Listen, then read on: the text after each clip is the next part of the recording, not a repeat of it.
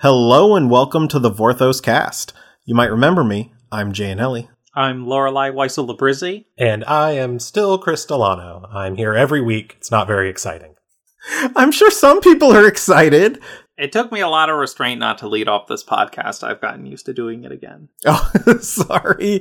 Yeah, I we, we could rearrange that in the future. It's not a big deal. I don't need to read uh to, to lead off. Uh but let's talk about uh Kamigawa Neon Dynasty. So uh, it is out on Arena now, and uh, as of last Thursday, they released a manga adaptation of the uh, of the story, uh, which is a lot of fun. Uh, it features more Hitomi uh, Hitomo, the Kami of the Spark, as well as some truly excellent faces of some of your favorite planeswalkers in you know, very serious anime face or, you know, laughing villain face. It's it's good. It's good. Wow, didn't even mention Jin-Gitaxias' pants. Oh, it's, it's, fantastic. Yeah. He has pants in the original art, which I did not notice until I looked at his, his art in Neon Dynasty, and then I looked at the comparison, and yeah, he's he's always just been a pants guy. He's got those trip pants on. He's always had them. He wears JNCOs. I, th- I, think they might be, you know, they might have them in uh, Hakama in some of those, which are like the uh, the skirt like pants that were worn by samurai. So let's talk flavor gems of there, Neon There's Destiny. a couple. There's a couple more pieces of news here. Uh, also, also, which came out last week, as of when you were listening to this, uh, issue 11 of the Boom Magic Comics. So we have started a second arc. It's very, very cool. Uh, Chandra is in it, and I won't spoil anything else except Chandra does cool Chandra things. Uh, more importantly, she makes Chandra faces. Yes, which is just as important, if not more important, than doing Chandra things. Uh, and then also, uh, there are two cinematic trailers for uh, Kamigawa Neon Dynasty. We've already seen one. Uh, came out on you know the Thursday before you're listening to this, the day of our recording, uh, which is entirely in Japanese. It's very cool. Uh, and there's another one that's coming out on the 15th, which, if I'm doing my math correctly, is tomorrow. Yes. We're recording in the past. So it's just say the 15th. the 15th. Uh, and we don't know what that one's going to be, but sounds really cool because we only normally get like half of one or one cinematic trailer, and we're getting two. So check it out. They worked with the uh, Japanese uh, team in order to develop one of these trailers. Uh, so it was exclusively de- developed by uh, the Japanese side of Wizards of the Coast, their their Japan office, uh, along with studios there. There's also a visual novel. Oh yeah, the visual novel. I forgot about that. Which is over on Itch uh, currently. So uh, check that out. I haven't yet, but I plan on it. Visual novels, fun genre, by the way. Uh, everyone go play We Know the Devil so y'all can realize you're queer.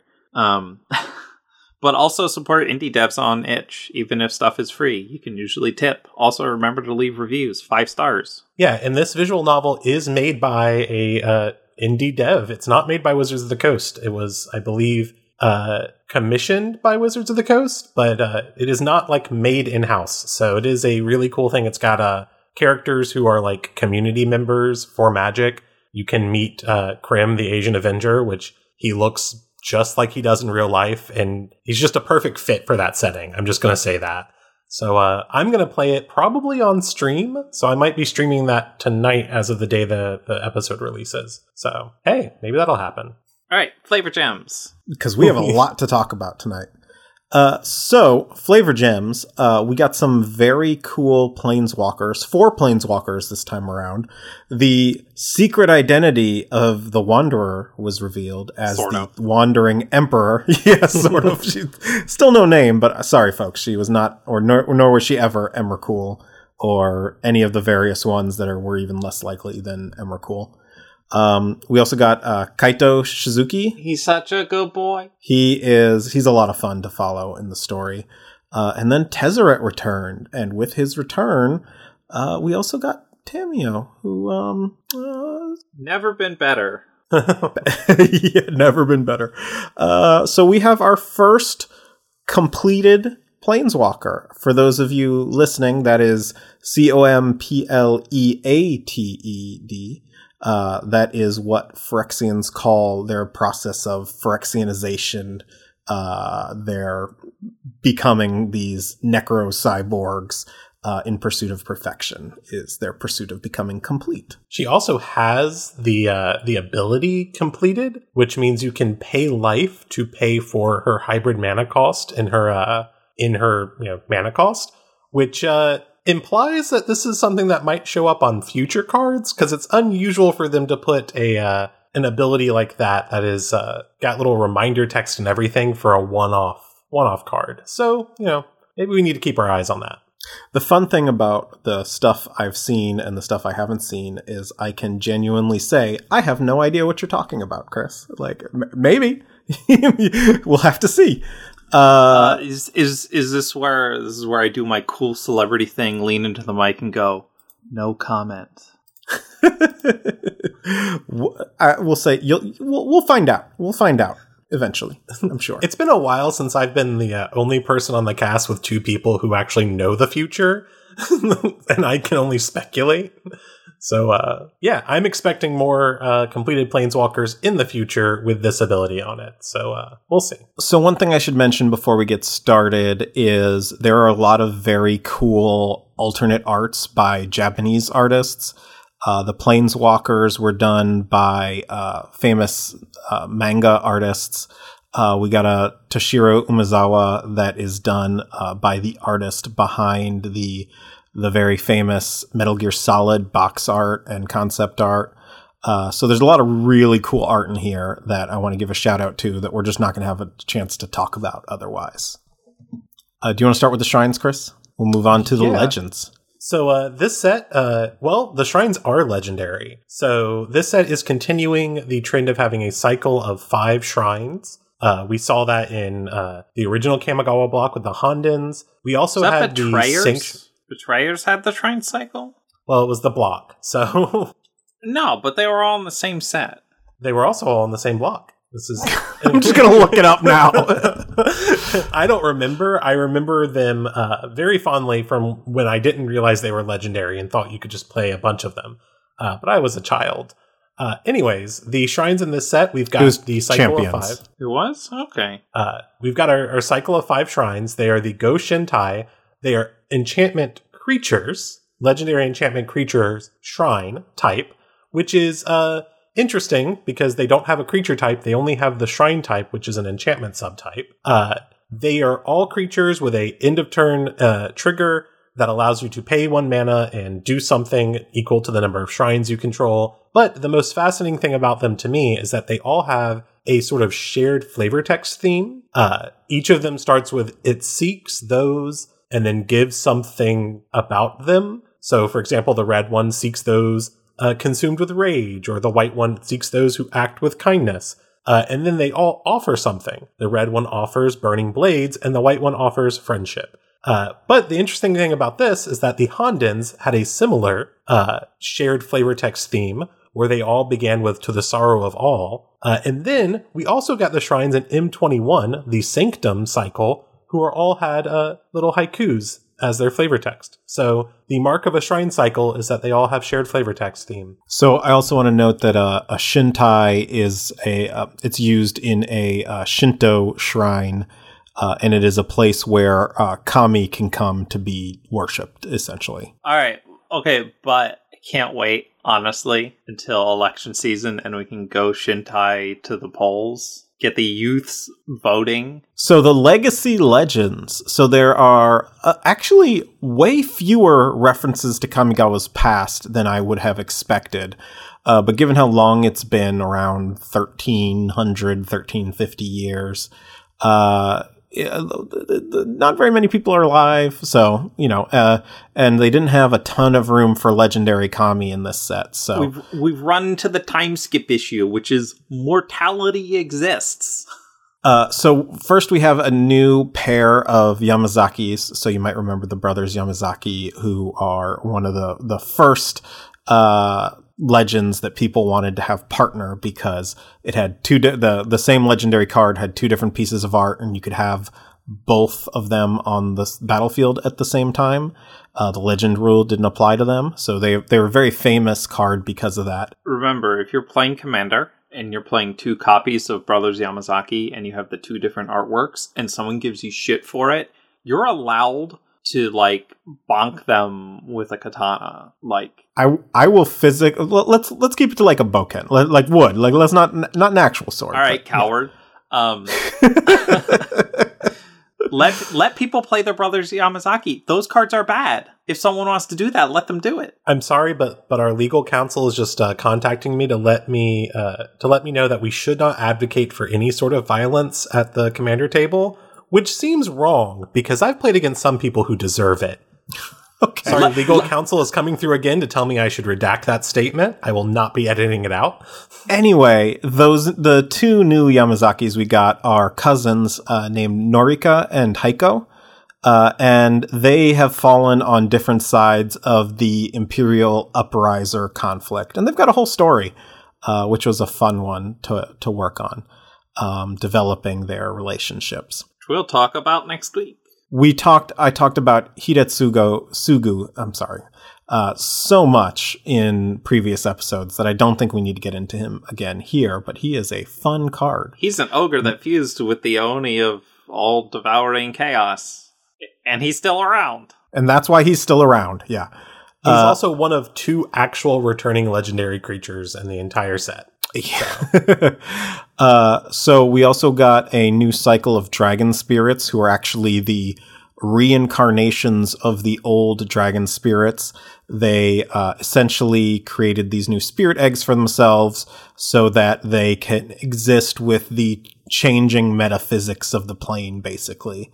Uh, and also, a whole lot of them died in the first place. I think only um, only uh, Ryusei was the the sole survivor of the original bunch, the only one who'd get offed in one of the stories. So we, we got a little bit of the backstory where Ryusei was the only one who survived the Kami War, and then uh, Jugen was regenerated, uh, and then Jugen and Ryusei worked to craft a spell to rehatch them uh, all five and reincarnate them for the better aligning with the way the plane was changing. So yeah. Now we have now we have Ao, Kairi, Junji, uh, Atushi and Kura, um, which is great. Uh, four of them do all kinds of stuff, and just like in Kingdom Hearts, Kairi does nothing.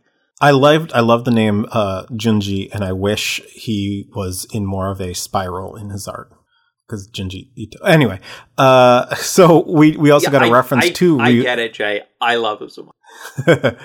uh, so we also got a reference to Ryusei in Goro Goro, who is a legendary goblin samurai, which is really awesome. Uh, I just love him, and he creates like this spirit facsimile of Ryusei, not the real Ryusei. Uh, we got a new cycle of myojin in the uh, supplemental product. So we, the, I'm sorry, the commander product. We did not see the original Myojin outside of uh, some references we'll we'll talk about a little later. Uh, instead, we got five new Myojin, who are these kind of uh, supremely powerful Myojin of uh, very powerful concepts. I was gonna say these ones are fun because they have the same power and toughness as each of their corresponding um, colored Myojin from um, the original set. Yeah, so it's not clear whether or not the originals are still around or if they've also been reborn. We haven't gotten any lore on that yet. Watch, I'm, saying this now, and then they're going to drop it a legend article and before this comes out. Oh, absolutely. Uh, there's also like a really cool thing going on with the arts for the Myojin. Um, a couple of them have art that sort of reflects the duality of modernity and tradition. Uh, specifically, the one to look at if you're looking for a little bit of a, a fun Easter egg is the Myojin of Blooming Dawn, who's the white one. Uh, on the card, you can see to the left is sort of like uh, the more spirit esque feel of it, and then on the right, you see these structures that are actually like road signs.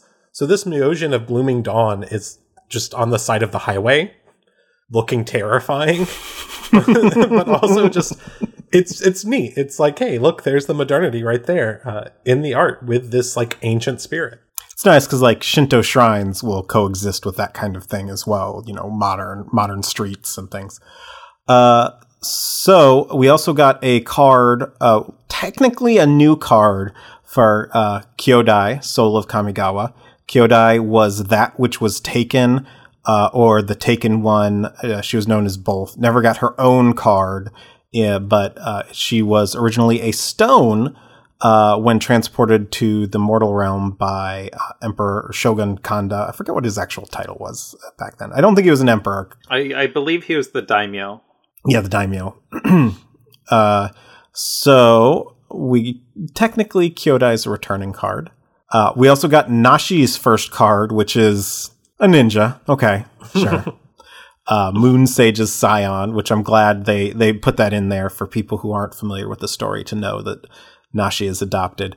Uh, there's some there's a really great moment in the new manga uh, where uh, Tamiyo is just terrifying uh, because uh, Kaito is looking for Nashi, uh, and then you see Nashi kind of working on something, and you see one of her other children hanging out around the uh, her home, and it's just a very sweet. But he's such a good moment. little punk rat boy. I love He's great. I love he's. I love that he's going through his punk phase now. It's not a um, phase. It's a lifestyle. Okay. Yep.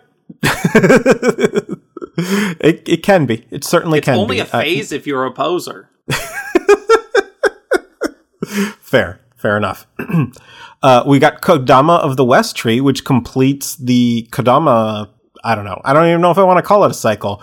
The Kodama for every cardinal direction. There, there are five of them. Yeah. so it is kind of a five card cycle. They're just all green. So there's yeah, yeah. so there's the center tree, and then all of the uh, compass directions. And then finally, we got the new uh, Umezawa, who I believe I have talked about in depth in the past. Talked a bunch about Satoru. Is he actually an Umezawa? Is he actually like part of this family, or is he just using the name and the Reckoner's name to leverage power? Who knows? Might be the daughter or the um Kiku. Brain is Descendant of Kiku. yeah, yep. descendant of Kiku and and Toshi. but either way, he's cool. Like that's kind of cool to to that. I, I don't mind if he's not really an Umezawa because he's like a gangster and he's taking that name for cred. That's pretty cool too, especially when there's an elder dragon who might wipe you out uh, for doing so. Uh, so new legends. New legend. Well, Jin-Gitaxias Progress Tyrant, technically not a new legend. Uh, Oh, is that's the true. other That's true. returning legendary creature. There's only two. Hidetsugu and Jin-Gitaxias are the only two legendary creatures to get a second card in Uh, this set. He he he is new to Kamigawa though, and he has pants. uh, then we have the reality, yeah, the reality chip, which was one of our new equipment creatures. Uh, it's also our first legendary jellyfish, which is the big notable thing about it. Uh, what does it taste like? Quick, both of you. Tastes like grape jelly. What does what taste like? The reality chip. If you were to if you were to take a bite of the reality chip, It it tastes like a Nintendo Switch uh, game cartridge, which is disgusting. I haven't done it, but I have a friend who's an idiot. good. Well, you probably have a lot of friends who are an idiot. I think we're friends, so there's at least one. Um, uh, we also we got a card for Tameshi, who sort of got breezed over in the main story, but was a wonderful addition in uh, Kaito's origin story. So you should definitely go check that out. And he's also kind of the uh, the entire reason everything is bad. So good for Eh. Tameshi. I mean, like he developed a lot of the reality chip stuff. So uh, yeah, uh, caused a lot of problems.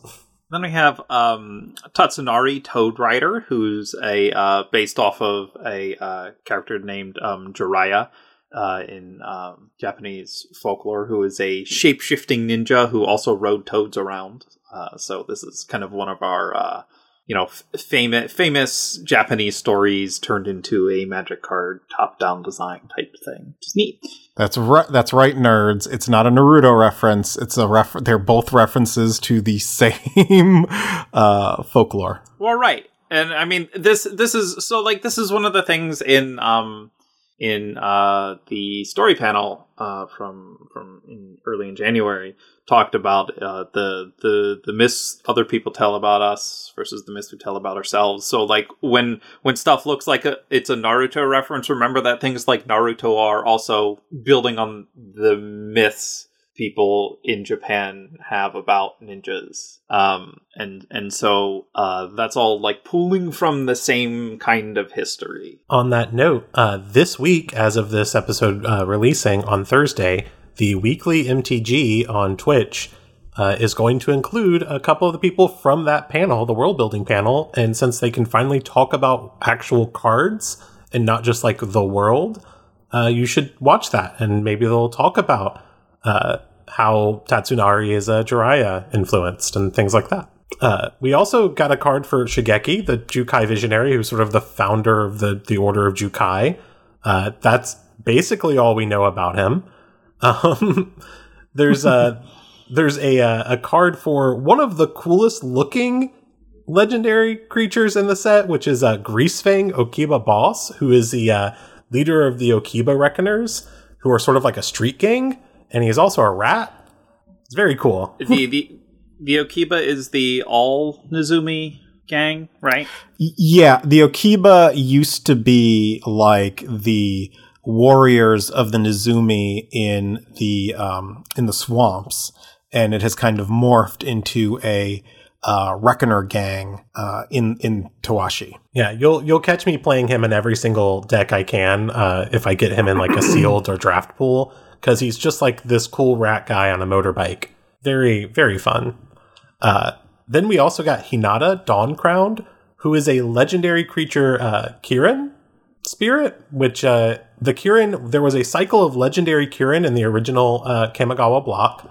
Uh, we've seen a couple of Kirin on other planes, but none that were legendary.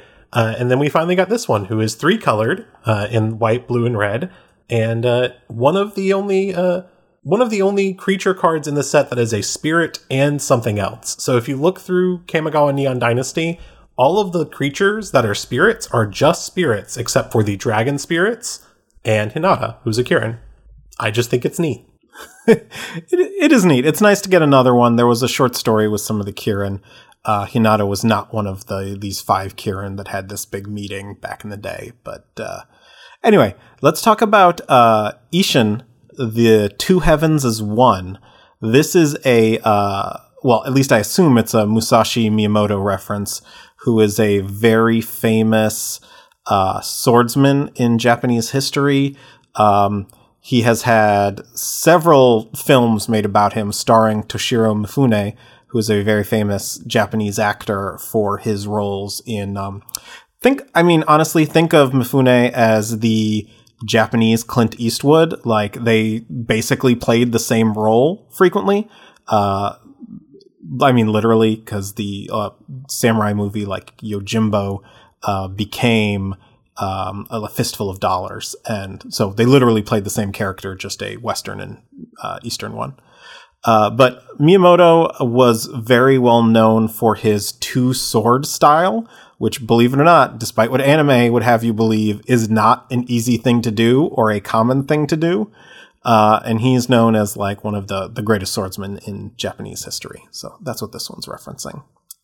We also got Raiyuu, the Storm's Edge, which uh, is one of the few characters we see in this set that does not appear to be, you know, kind of a, a Japanese analog, uh, someone of Japanese descent. Uh, instead, uh, like his inspiration Yasuke, uh, Yasuke was a uh, Japanese warrior of African origin who served uh, Oda Nobunaga um, back God, I'm, I'm, blanking on the dates right now, uh, but back just prior and up to like the unification of uh, Japan. There's the whole thing. Oda Nobunaga died before that whole thing could happen, but he ended up militarily uniting most of Japan. Uh, but he is very famous as essentially being the the Black Samurai. We also uh, we got a card for Risona, the Asari commander. Uh, we did get to see her in the story. She gets uh, hit in the head by a rock by uh, by Kaito. But that's like the the biggest part of the story for her. But the thing I think interesting about Risona is that uh, her lore is very closely tied to the Sasari uprising. She was a member of the imperial court, uh, or at least a samurai in the imperial, uh, you know, regard. Uh, but she left, created the Asari uprising. Uh, and the thing I think is interesting about her is that she is actually just like a cool person.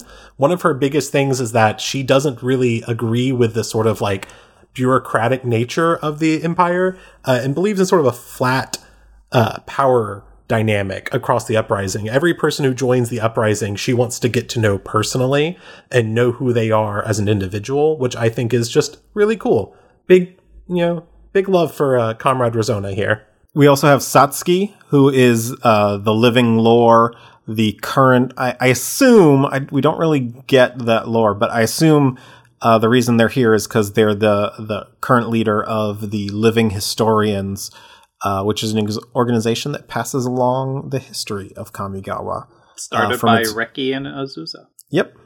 And then, did you want to talk about Eater of Virtue? I just saw you uh, editing that. I, I don't know. It's just a soul eating sword.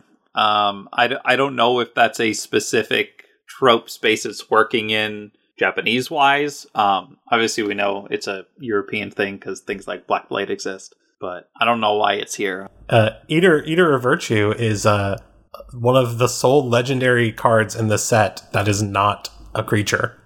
It is the only one aside from the Cycle of Lands. Uh, it is a legendary artifact equipment. So real, real quick though, real quick, uh, Japanese folklore does have a lot about like soul-eating swords and legendary swords, um, and so this is yeah, this is this is playing within that trope space for sure. Um, so we do have a like a you know Chris just said we have a cycle of legendary lands. Um, they are after the each named after some of the the major color. Uh, uh, God, I lost all these words in the sense. Uh, they're all named for very color specific locations in this world. Uh, so we have uh, Boseiju, who endures the tree rising over the, the Towashi, uh, the, the largest urban center on the plain. Um, this kind of encompasses uh, will not be defeated by the urbanization of the Jukai forest and, and will always be taller than the skyscrapers, but who also protects the city. Um, that's the green one. Uh, the white one is uh, Eiganjo, seat of the empire. Eiganjo was um, Kanda's uh, palace and has since become the big imperial city. Uh, it's largely unchanged. It's the seat of tradition, also uh, in, in this world, um, or one one of them, the the imperial traditions. Um, there's Otawara, the soaring city, uh, which is where the um, Moonfolk are from. Originally, it has now uh, opened up to um, a larger cosmotop- cosmopolitan population, especially as the um, futurists have started developing more and more tech and uh, those research programs have grown. Uh, it floats around in the sky. Um, then there's Sokenzen, Crucible of Defiance, um, and and that's just a, a city that's kind of built up uh, in in the mountainous uh, in, in the Sokenzen Mountains. Um, where a bunch of scrappy artificers are, and then there's um, Takenuma, Abandoned Mire, uh, which is largely the best way to describe it is like the boonies. It's the boonies. Um, this this is It's where Nashi's people were yeah, from. This is, this is the Mississippi of Kamigawa. Uh, uh, yeah, it's filled That's with so accurate, uh, though. It's filled with a, a lot of little Nezumi villages, like where Nashi is from. Uh, uh, but well, I guess that village isn't there anymore because it burned to the ground. But uh, um, The, they all also uh, they have a channel ability, uh, which channel is one of the only two returning mechanics in the set. The other one being ninjutsu. Uh, the channel ability on each of them has its cost reduced for each legendary creature you control or legendary permanent. Uh, I can check that real quick.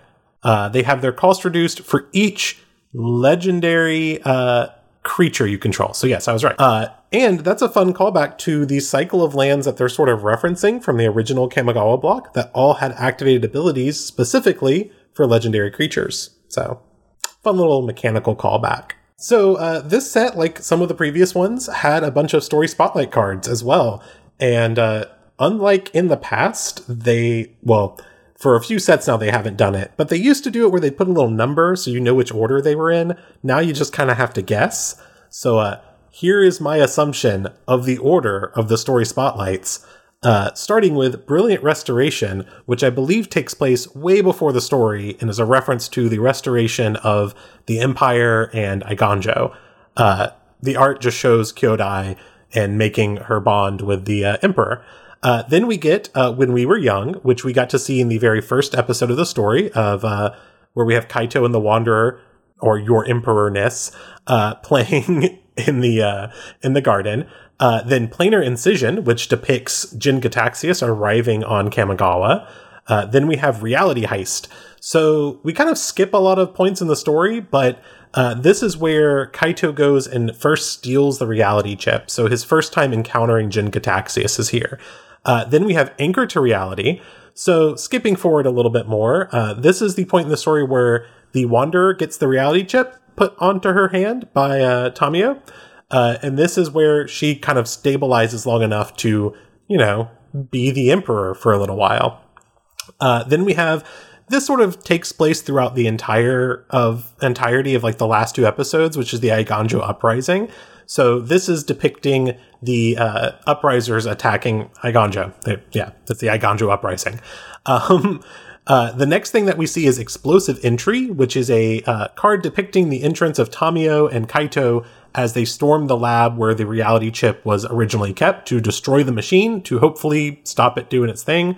Uh, but Spell Pierce depicts Jin-Gitaxias sort of turning on them uh, and overpowering them with his magic. The scene in that card isn't really actually like a scene that happens in the story, but you get the gist. Uh, Jin-Gitaxias is real strong and they are getting beaten. And then we have Wanderer's Intervention, which is the Wanderer as she planeswalks on plane to uh, save them from Jin-Gitaxias because we have to have a card that shows the Wanderer using her big sword to kill something. Every time she's yeah. got to do the um, the end of a samurai duel trope where she's just not looking at them as she's already cut them in half. They're already dead. Uh, then we get Tamiyo safekeeping, which is where uh, this can't possibly go wrong, and the Wanderer gives the reality chip to Tamiyo for her to, to use to bring them to Eiganjo to deal with the Eiganjo uprising. Uh, then skip forward a little bit, and we have Kaito's pursuit.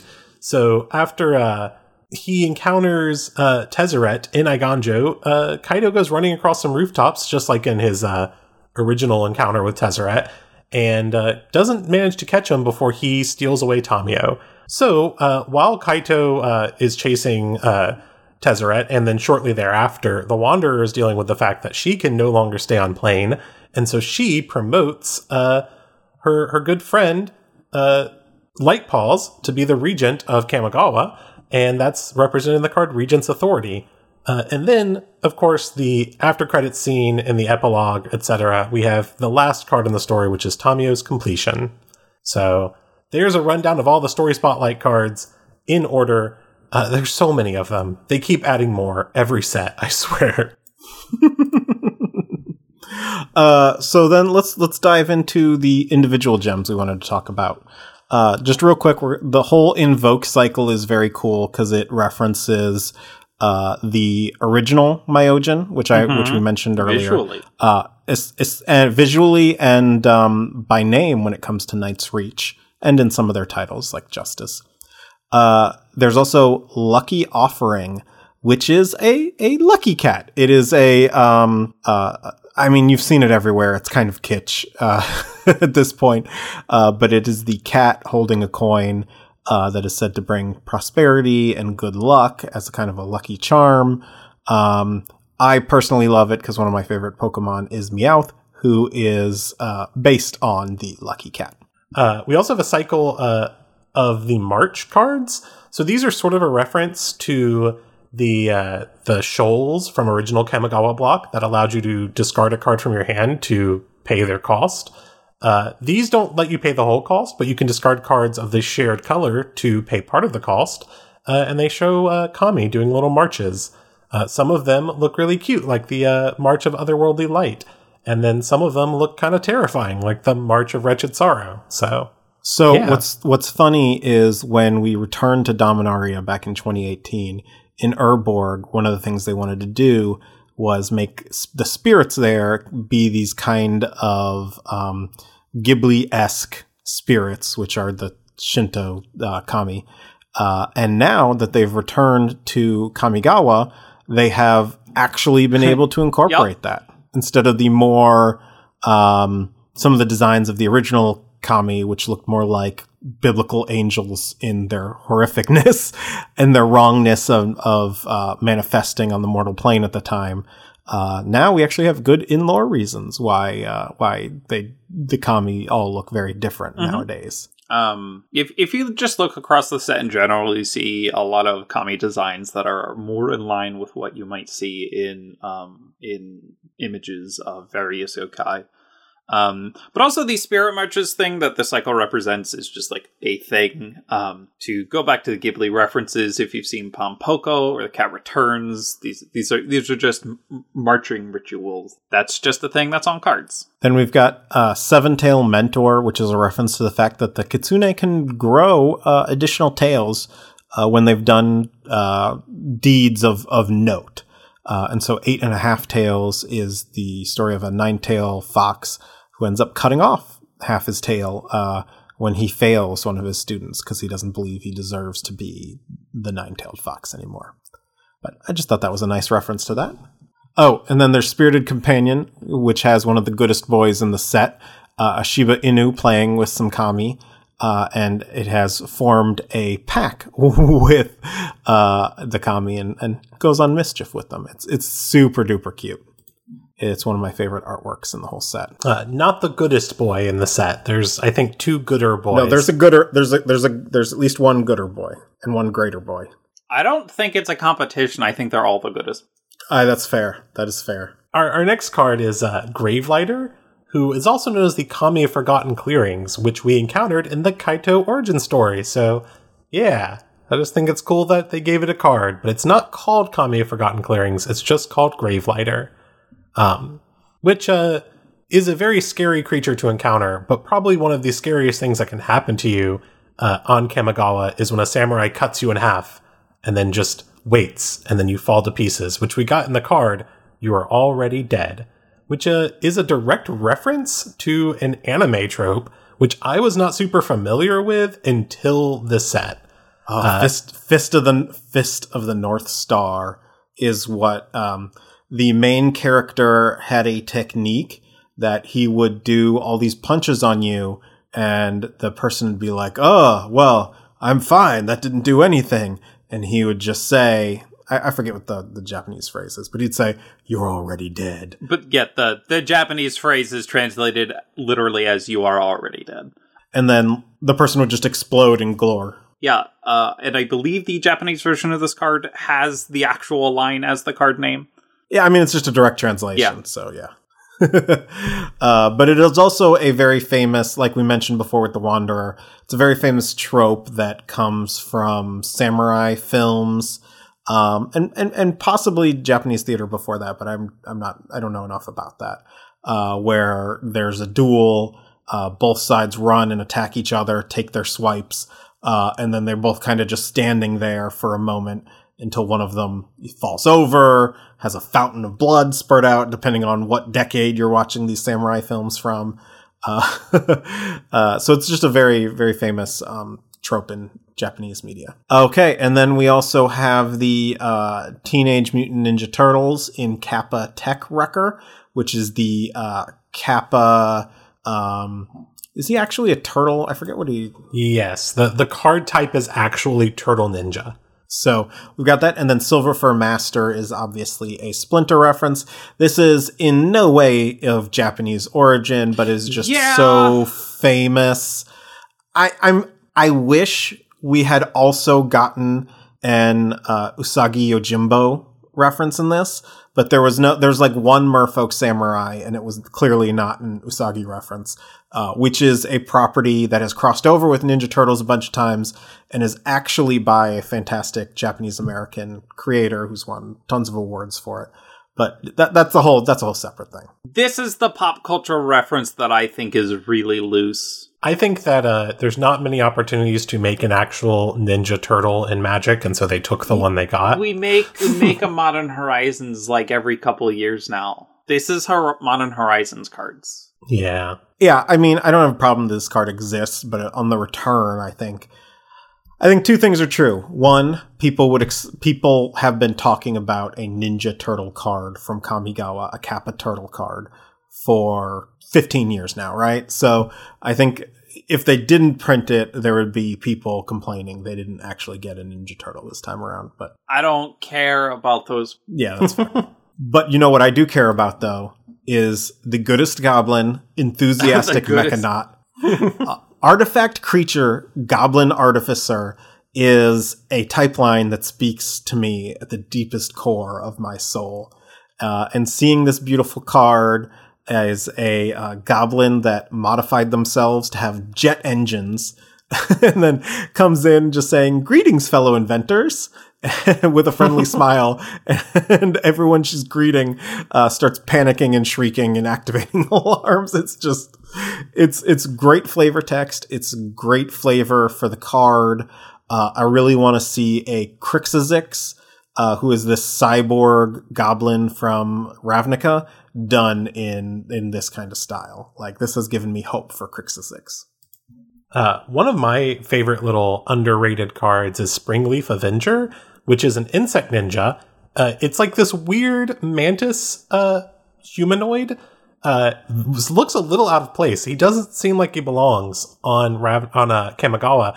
He doesn't But, belong uh, on Ravnica, that's for sure. Well, it belongs more on Ravnica than Kamigawa because uh, Ravnica actually has bug people. Kamigawa does not. It does now. but it almost did. Uh, so interesting thing about Springleaf Avenger is there was a pr- period of time where they thought about not bringing back the Orochi uh, for this set, uh, and they did design in concept these like insect people. Uh, all of them were removed when the Orochi, you know, were added into the the set, uh, but the uh, Springleaf Avenger got to uh, stay because he's just that cool. Also, kind of reminds me of Scyther, just a little bit. Uh, my, my my assumption is that uh that card is in here as sort of a sideways Kamen Rider reference or something. Well, it raised a lot of questions of like, where are these insect people? How are where do they exist in Kamigawa? Uh, it's not a kami, In the forest, obviously. but we don't get any reference to them in the story. They just uh, exist on this card. The Jukai uh, back in the original block goes on farther than anyone, even the Orochi, have ever explored. Uh, so I I kind of like this. I like that they're kind of putting an insect folk onto every plane. Like there's a surprising amount of insect folk on different planes. Uh, and I like adding stuff like this, right? Like you don't don't just update the the technology level, update some of the world building like this, and and create something that people are going to see more of in the future. Like as a person to love bugs, I'm never gonna complain about more bug people. Hopefully, you know they're not they don't go the way of like the Bundler, which were much better than Gremlins. But that's a whole separate thing on on Kaladesh.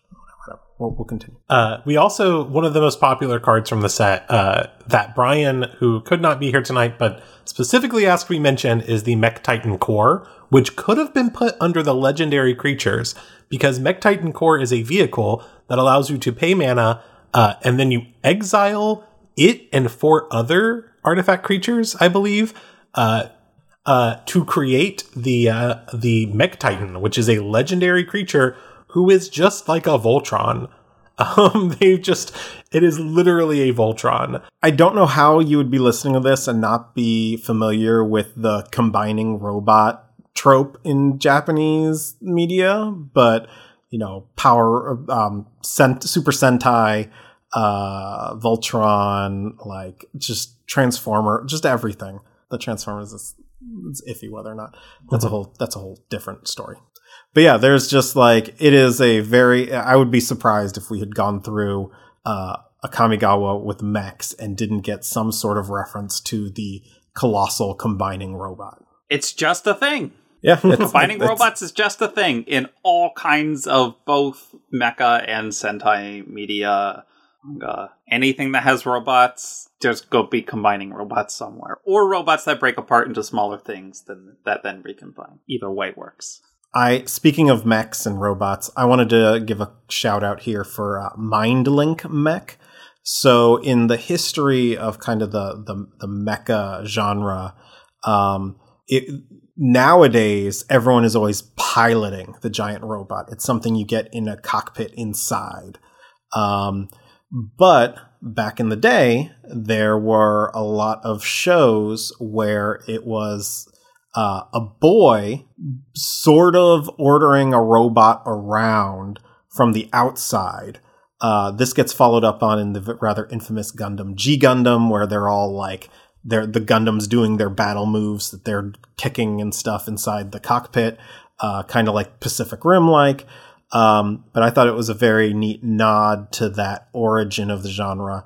That all kind of changed when Gundam came around and moved it from being a boy with that was basically a superhero with his own robot to a war story kind of genre where they're inside the mech and it's much darker it's a whole thing.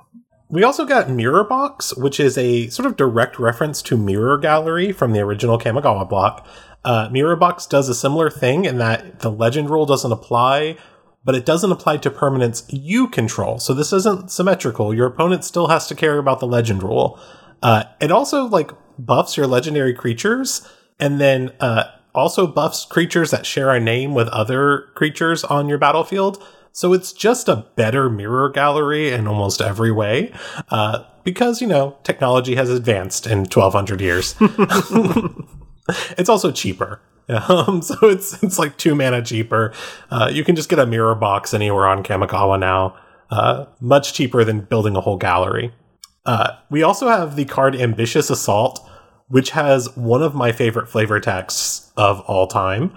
Uh, if you go look at the card Ambitious Assault, it's uh, kind of like a uh, it's kind of like a, a, what do you call it a trumpet blast where it's an instant that gives your creatures uh, plus two plus zero until end of turn. Uh, if you control a modified creature, you get to draw a card. It's got two little Akki who've got giant big clubs and they're running at you. Uh, and then the flavor text says, "In the clangor and chaos of the Akki attack, few even notice the frogs on their heads."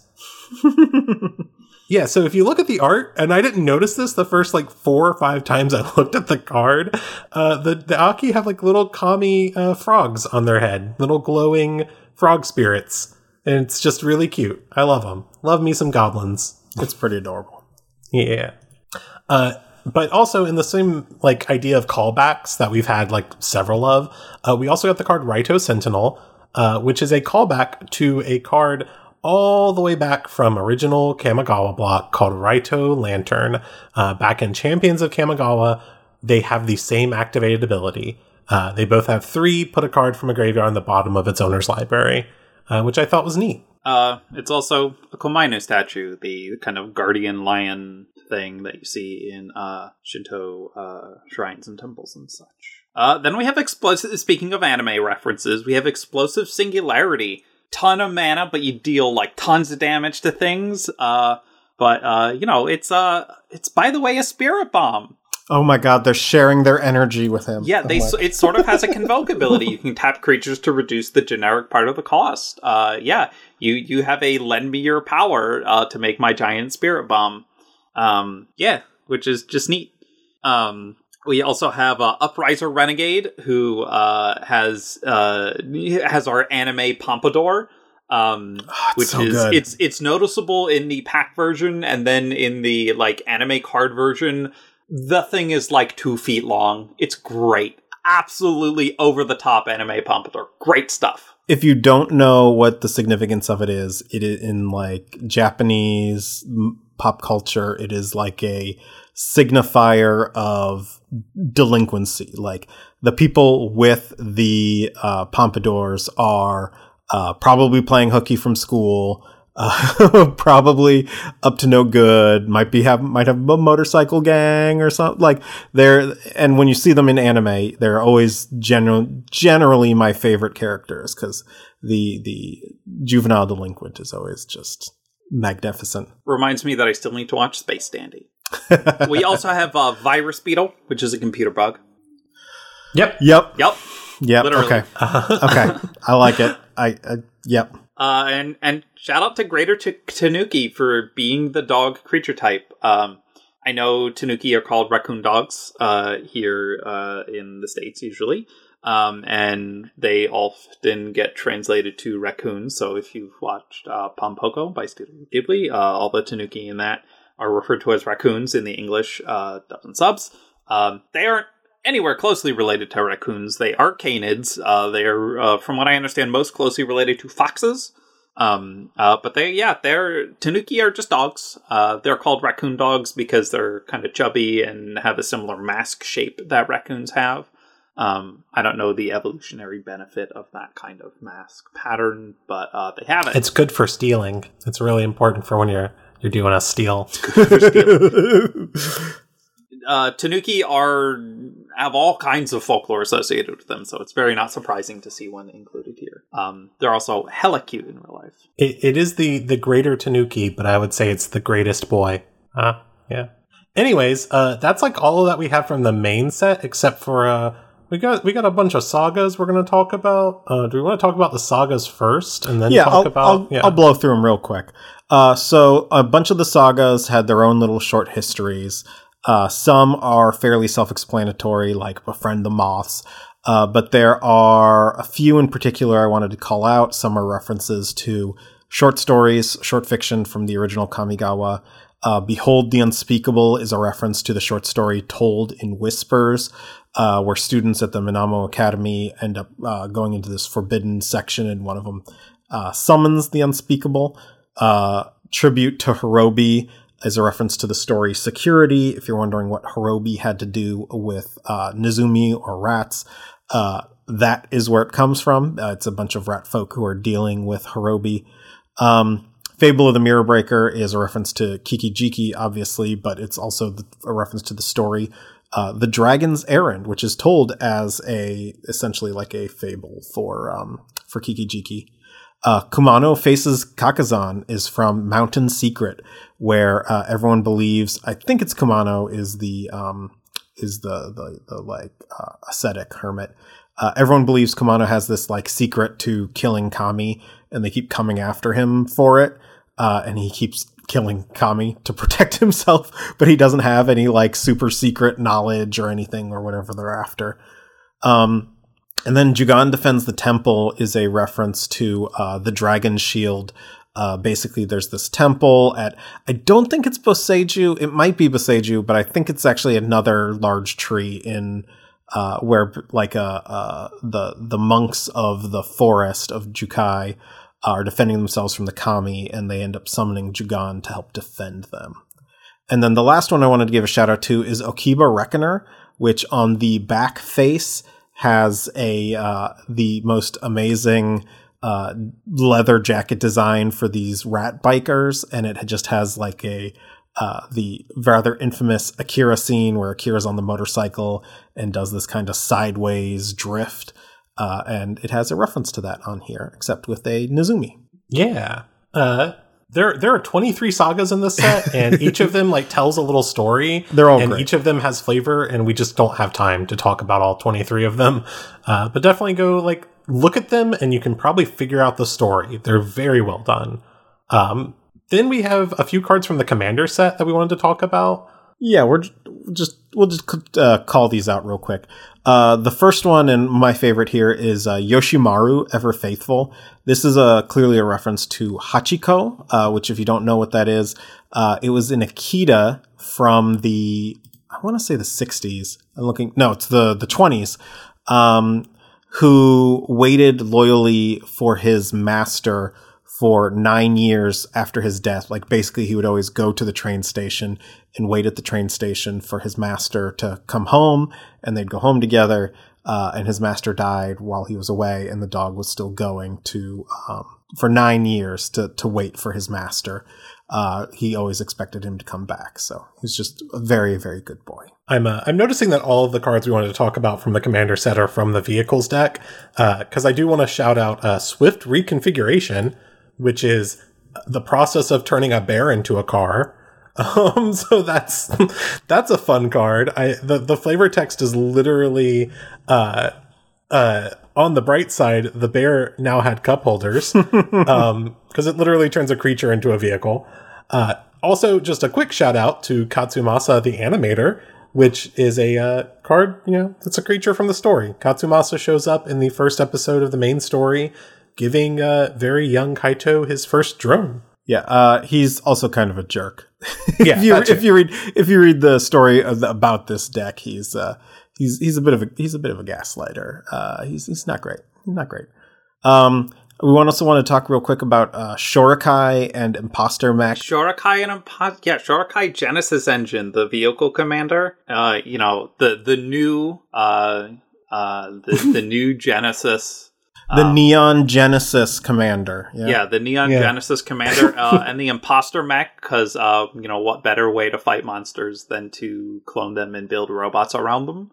Uh, these are the Eva cards. I love Neon Genesis Evangelion. It's my favorite anime ever. And like Imposter Mech is just very big Unit One or uh, Unit um yeah Unit One versus um Bardiel uh moment. Yeah, yeah, it's just good. It's good stuff. I like this stuff. And the last card we're going to go out on today is Kappa Cannoneer, which is very clearly Blastoise. It's a Kappa, it's a big turtle with a giant cannon on its back. It's a Blastoise, right? Like, come on. Technically a Mega Blastoise because it only has one cannon instead of two. But anyway, that's a whole separate thing. Uh, but that'll be it. Should we move on to final thoughts? yes. So just a quick final thought. Uh, my final thought is I am the parent of two children and I am very tired and just getting to be on this cast was pure chaos to arrange. Uh, my final thought uh, is that uh, next season in Destiny 2, we are getting a new Titan exotic helm called the Loreley Splendor Helm, nice. spelled the same way I spell my name, L O R E L E Y, the, the good old fashioned German way. Uh, and this is a call out to me in particular, who mains Titan. Uh, we'll see if I play it. I think it's going to be not great for high end content. Like, it, basically, any exotic is really fun and low end content, but I'm I do a lot of Grandmaster Nightfalls. Um, I don't know if it'll be good there. It does make some breakers very tanky. I'm interested to try it out, uh, but we'll see. Uh, but yeah, feeling feeling very called out by this here. Uh, my final thought is that I got to see something today that I don't get to tell anyone about, uh, and for for a little while. So I get to live the life of Loreley and Jay, where I have knowledge of the future that I don't get to share, no matter Oh, how much. I want to. Yeah, we have an we have an exciting thing coming. Yeah, so will- cool. Blew my mind. Yeah, Just we, yeah, Oh, we'll share it. We'll, we'll share it. We'll share it when it's done.